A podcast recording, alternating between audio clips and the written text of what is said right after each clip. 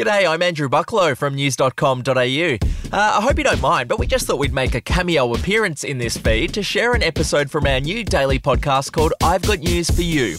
We publish a new episode every morning where we take a colourful look at a story that's captured the nation's attention. Now, if you like what you hear, search for I've Got News for You wherever you get your podcast from and hit that follow or subscribe button. In this episode, we try to explain the very confusing world of cryptocurrency. A single Bitcoin is valued at $70,000. Bankrupt to millionaire because he invested in cryptos. Do, do, do, do I need to get into crypto? From news.com.au. I've got news for you. It seems like everyone is chatting about cryptocurrency at the moment, which is great for them, but not great for me because I don't understand anything about crypto at all. All my friends are always chatting about their crypto investments, and I'm just the guy smiling and nodding in the corner, sipping my rose quietly in the hope they'll change the subject.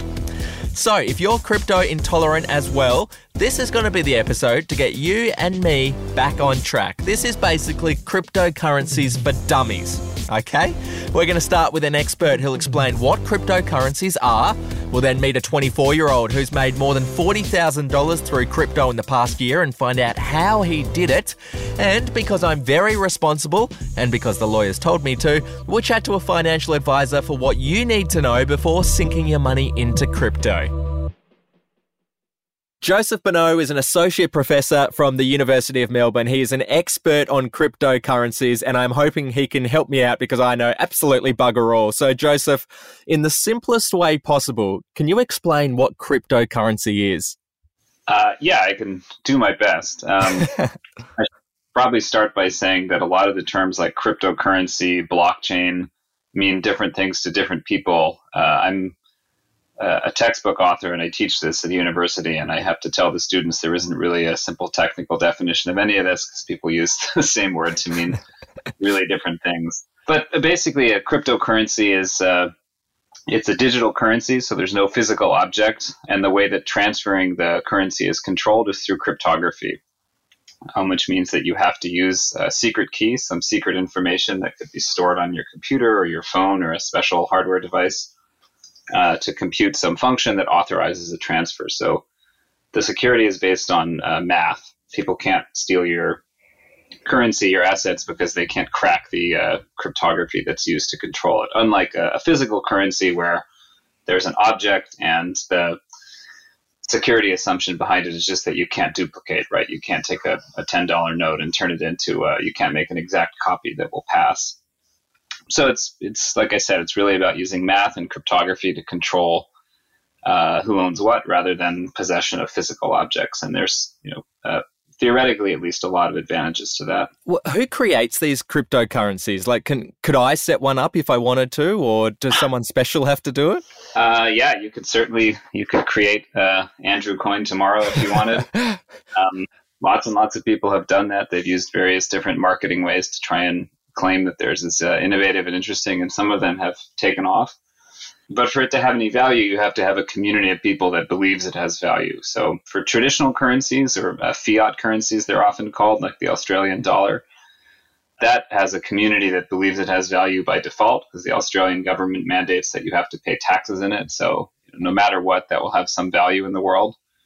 Whereas if you launch your own cryptocurrency, initially at least if you're the only one who believes in it, it, it's not very useful you need other people who are willing to take it as payment who are you know who have it who want to use it as payment before it actually has any value or it's it's interesting and that's that's the difficult part you have to convince a group of people that your new currency is actually uh, worth something. Yeah, I don't think mine would take off. Okay, um, now this is the bit I'm really interested in. If I've got a thousand dollars in my pocket and I want to invest it in crypto, how do I do that? Like, how do I actually go about doing that?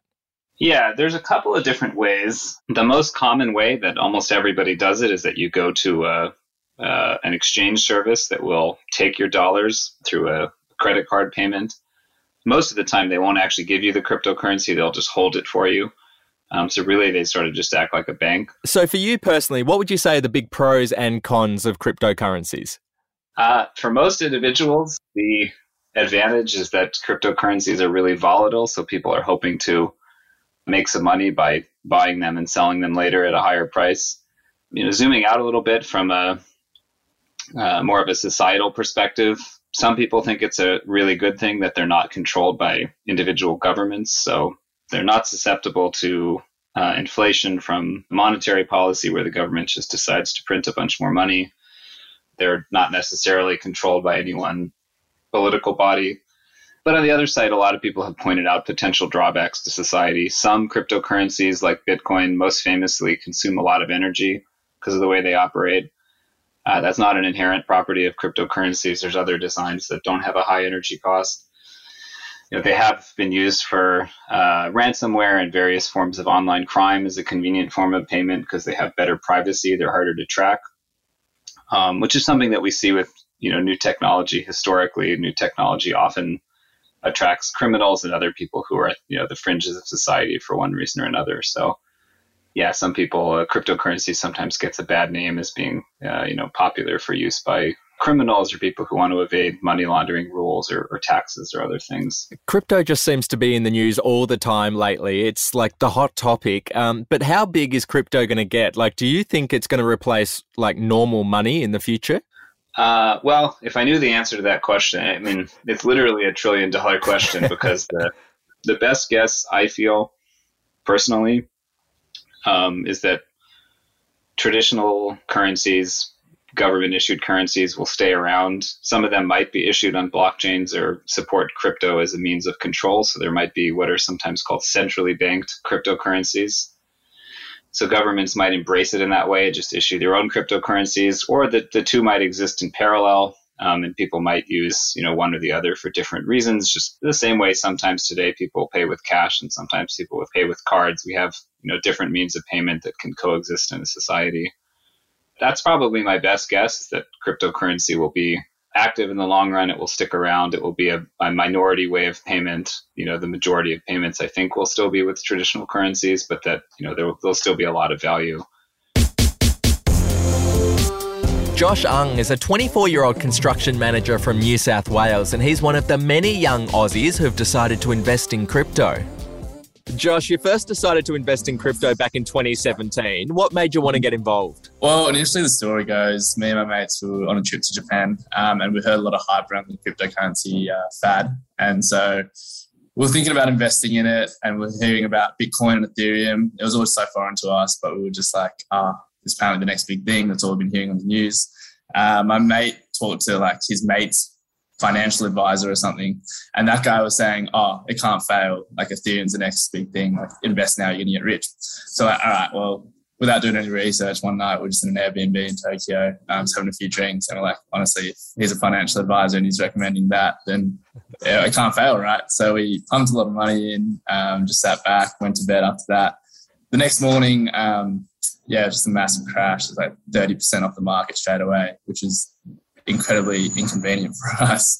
Yeah, we thought 35%, that's all right, it's just a correction for, you know, rockets to the next stage. But then we quickly saw as the months progressed, it trickled down to like 100 AUD uh, and lost quite a lot of that quite quickly. So, how much money did you lose personally in that first kind of round of investment? Uh, 3000 which is not a massive sum of money, but like at the times coming out of high school, it was like, uh, why not? All right. So you weren't too put off after that. You decided to try again a couple of years later. How much did you put in the second time and how did your strategy change? Uh, well, yeah, I was quite off it for like the two years in between. I was like, oh, crypto's dead. Nothing's going to ever come crypto. And then suddenly you just start hearing on the news again, oh, crypto's coming back. And my mate was the first one to tell me, he's like, you should get on now while it's bottomed out. And I'm like, I'm not falling for one of your scams again. Um, it's already done. But um, then I saw like the news that crypto had gone back to its original value that we had put in. And I was like, oh, wow, maybe something's on here. So I was like, oh, why don't we have a crack at round two? Uh, this time I was a bit more um, cautious in the way I entered. So my mate had just started working at a crypto firm actually. So he was quite invested and he would have a lot of opportunities and tips for me. Uh, did a lot of my own research and then kind of entered more methodically and just eventually got to a point where I could enter different coins that I knew more about uh, with a lot more confidence rather than just dumping everything into, say, Ethereum. Um, and then I ended up putting in about, I think, roughly 10 or 12,000. So, um, how's that going now? How's that initial 10, 12K looking?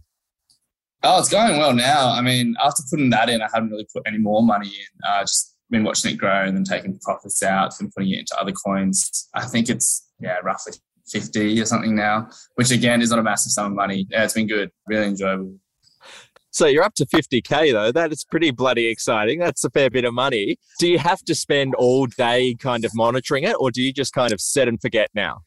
No, so yeah, I just said it. Um, I don't really spend all day monitoring it. Uh, I'm not smart enough to day trade, so I, I leave that to the, the tech gurus. I feel like I have pretty bad luck. So when I do sell, for example, the coin rocket, so I just try to leave it as it is. And what are your tips to anyone who's listening who is thinking about investing in crypto? What would you say to them? Uh, don't listen to the hype. That's my number one thing. I've been trapped by that many a few times. Just jump into whatever my mates are telling me. Any Joe Blow off the street can tell you, oh, this coin is going to be the next Bitcoin. Um, but I think it is really important just to make sure you do your own research and invest in projects that interest you at the end of the day. And if you think they'll have utility, um, do your research around them, see how far they can go in the future. Because I think a lot of coins in this day and age there's so many of them, right? Anyone can make a coin. Um, there's so much potential, but at the same time, not all of them are going to succeed. So yeah, just be cautious, but yeah, don't also spend anything that you can't afford to lose because it's such a volatile market. Ben Nash is a financial advisor and the founder of Pivot Wealth. Uh, ben, thanks for coming into the studio. I just want to ask you real quick what are the pros and cons of investing in crypto? Well, I think one of the pros that we've certainly seen in the recent past has been the astronomical growth, Mm. the crazy figures the last time that I looked in terms of hundreds of thousands of percent growth over the last years. And um, so that's one thing, and it's certainly something that's front of mind for investors. Another pro is that investing in crypto is something different. So it's a bit diversified from the market. One of the key ways that you reduce risk when you invest is having different risks in your portfolio. If you think about the analogy with different shares in a share portfolio, the highs of one balance out the lows mm. of another. So if you've got some shares, some crypto, some property, they're all going to perform differently over time, but if you've got them all, you get a smoother return. So that diversification is key. And then I think on the con side, where obviously it's very volatile, so Yeah. a lot of ups and downs. There's a lot of uncertainty around crypto, and I think it's quite complicated. I own a bit of crypto myself. I had to get a mate to help me do it that was right into that. I've, I've learned a fair bit uh, on that journey, but making sure that you're doing it in the right places, that you're holding it in a safe way, that they can be cons if you don't know what you're doing or what you should be doing. There's a bit of an extra level of risk, and also because it's all essentially internet money, that there has been instances of hacks of platforms and those sorts of things as well. So, as a financial advisor, then, would you recommend that people invest in cryptocurrency? Well, it's an interesting question I, in terms of what my personal view on for a successful investor is that I think that having some cryptocurrency, I mentioned that I've got a little bit myself, so that gives you some insight. But um, I, I think it has its place, but it's a place as part of a, an investment portfolio. I think where a lot of people go wrong is that they can go guns blazing. They're getting all of their money into the crypto market. We work with a lot of sports people, and I know in, in sporting circles, there's some people that are fanatical about it. But then it's a super stressful ride if you've got all of your money in such a volatile asset. And Yeah. again, my personal view is I think that Bitcoin, and in particular Bitcoin and Ether, like the the bigger, like more blue chip, call them cryptocurrencies, will continue to rise over the long term.